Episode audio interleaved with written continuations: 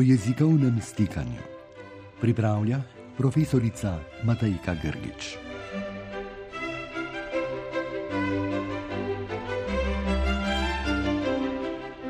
Drage poslušalke in dragi poslušalci, lepo pozdravljeni. Tema naših oddaj, kot veste, so pojavi jezikovnega stikanja, točneje pojavi italijansko-slovenskega jezikovnega stikanja. Te pojave spremljamo na vseh ravneh jezika, tudi na tistih, kot smo ugotovili zadnjič, kjer bi jih sicer mogoče ne pričakovali. Opazili smo, na primer, da italijanščina vpliva na našo percepcijo, razumevanje in rabo slovenskega pravopisa. Nekako se nam zdi, da morajo biti tudi pravopisna pravila univerzalna in da če torej neko besedo pišemo z veliko začetnico v enem jeziku, naprimer v italijanščini, jo moramo potem prav tako z veliko začetnico pisati tudi v drugem jeziku, naprimer v slovenščini. Doslej smo z področja pravopisa obravnavali ločila, predvsem vejce smo se lotili. Ogledali smo si, kako in kam postavljamo naprimer ločila ob datumih.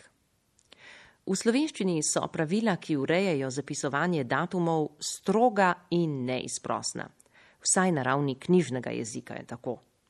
Ko pošiljamo torej uradna vabila, ko tiskamo letake ali plakate, moramo zapisovati, koncert bo v sredo, vejca, 29. marca, vejca, ob 18. uri. Če datum zapisujemo števkami, je med dnevom in mesecem ter med mesecem in letom obvezno levostična pika. Koncert bo 29. pika presledek 3. pika presledek 2017. Raba pomišljajev, vezajev ali poševnic je v slovenščini nedopustna in je torej ne smemo kar takole izvoziti iz italijanščine. Sicer pa nam ločila in med temi predvsem vejca povzročajo težave vse vprek in vse skozi. Ne nazadnje zato, ker je naša percepcija vejc včasih enostavno italijanska. V italijanščini se vejce namreč postavljajo z namenom, da urejamo in napovedujemo stavčno prozodijo. Po domače to pomeni, da vejce postavljamo tja, kjer želimo narediti premor, ko besedilo seveda beremo. Jasno, premori ne morejo biti povsem samovoljni. Tudi stavčna prozodija sledi namreč nekim skladenskim strukturam, je pa vsaj delno subjektivna oziroma konvencionalna, bi lahko rekli. V italijanščini lahko naprimer rečemo quell'uomo che ho salutato era un collega di mio padre. Lahko pa si zamislimo tudi drugačen pomenski poudarek in sicer quell'uomo che ho salutato era un collega di mio padre. Od poudarka, ki ga želimo dati povedi, je odvisno, ali bomo zapisali vejci ali ne. V prvem primeru, ko z glasom ne naredimo premora, vejc ne zapisujemo. Quell'uomo che ho salutato era un collega di mio padre. V drugem primeru pa vejce zapišemo. Quell'uomo, vejca, che ho salutato, vejca, era un collega di mio padre. V slovenščini pa veljajo povsem drugačna pravila. V gornjem primeru, na primer, ne bi bilo v slovenščini nobene diskusije, nobene razprave in niti nobenega dvoma. Poved, človek, ki sem ga pozdravila, je bil očetov sodelavec, zahteva namreč dve vejci. Človek, vejca, ki sem ga pozdravila, vejca, je bil očetov sodelavec. Vejci namreč na obeh straneh ločujeta odvisni stavek, ki sem ga pozdravila, od glavnega stavka.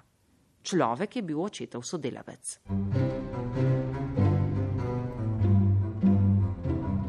Raba vejce je torej v slovenščini skladenska. To pomeni, da jo določajo izključno in samo skladenske strukture in da je prostore za kak subjektivni jezikovni čut posameznega govorca pravzaprav malo, ali če smo natančni, skoraj nič. V slovenščini stojijo vejce povsod tam, kjer moramo znotraj iste povedi ločiti posamezne stavke, naprimer glavni in odvisni stavek, več odvisnikov, priredje in podredje ali pa več priredi. Ja, primerov je kar precej in stvar se zdi izjemno zakomplicirana. V resnici pa je dokaj preprosta, saj se pravila enostavno napifljamo na pamet. In ko jih enkrat znamo, jih znamo za vselej. Izjem v slovenščini skoraj da ni. Zato je mogoče še najbolj pametno in smiselno, da rabo vejce ponazorimo najprej z dvema velikima in edinima izjemama in da povemo, kje v slovenščini pravzaprav vejce ni. In šele na to se potem lahko lotimo vseh primerov, ko vejca je. To se mogoče sliši malce hecno, ampak ja, včasih moramo biti tudi jezikoslovci nekoliko zabavni in se kaj malo pošaliti, se vam ne zdi.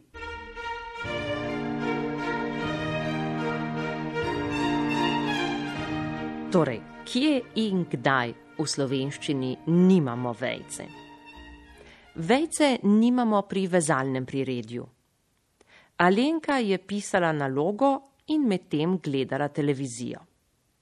V tem primeru smo v isto poved zlepili dva stavka, ki sta povsem enakovredna med sabo.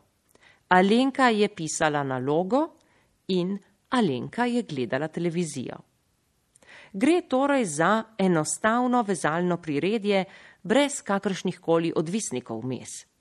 Pri takem vezalnem priredju uporabljamo veznike in, ter ali pa.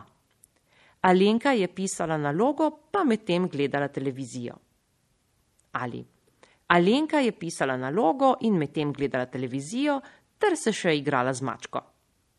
V vseh teh primerih nimamo vejce. Prav tako v slovenščini nimamo vejce pri ločnem priredju. Alenka je pisala nalogo in gledala televizijo. Tako priredje je lahko včasih tudi dvodelno. Alenka je ali pisala nalogo ali gledala televizijo. V obeh primerjih vejce ne zapisujemo. Ponavljam, ne gre za našo izbiro ali za možnost, da vejce ne zapišemo. Tukaj je vejca prav prepovedana. Ponovno opozarjam, da so to enostavna ločna priredja brez urinjenih odvisnikov. Kajti, čim imamo vmes še kak odvisnik, se zadeve blazno zakomplicirajo, oziroma nekje se mora pojaviti vejca in kje se pojavi, je včasih kar zapleteno vprašanje.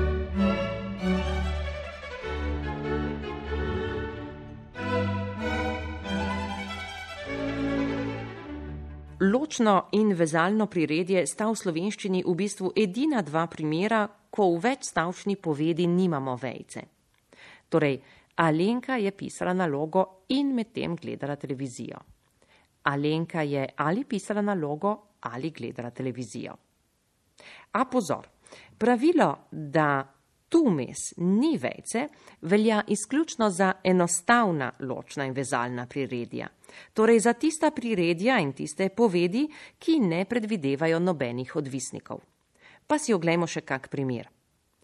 Alenka je pisala nalogo, ki jo je dobila v šoli in medtem gledala televizijo. Kje bo torej zdaj tu vejca? Ja, dve bosta. Alenka je pisala nalogo, vejca, ki jo je dobila v šoli, vejca in gledala televizijo.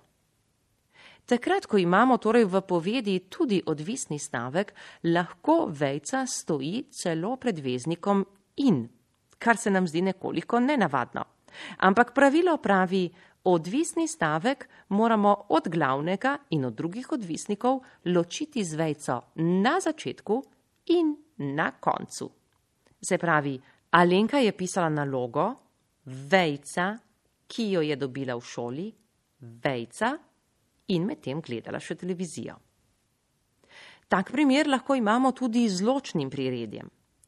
Alenka je ali pisala nalogo, vejca, ki jo je dobila v šoli, vejca ali gledala televizijo. Vejce v slovenščini ločujejo stavke znotraj iste povedi. Vedno samo v enostavnih ločnih in vezalnih priredih ne. To sta edini izjemi. Povsod drugot je vejca obvezna. Stoji torej med stavki priredja, med glavnim in odvisnim stavkom, ter med različnimi odvisniki. Preprosto pravilo se torej glasi: kolikor je stavkov znotraj povedi, toliko mora biti vejc.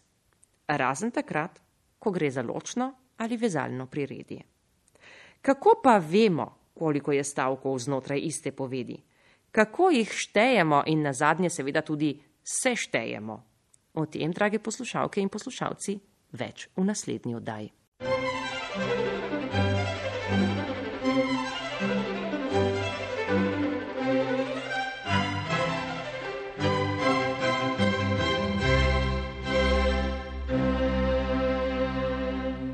sporedu je bila jezikovna rubrika, ki jo pripravlja profesorica Matejka Grgič. Uredništvo Loredana Gec.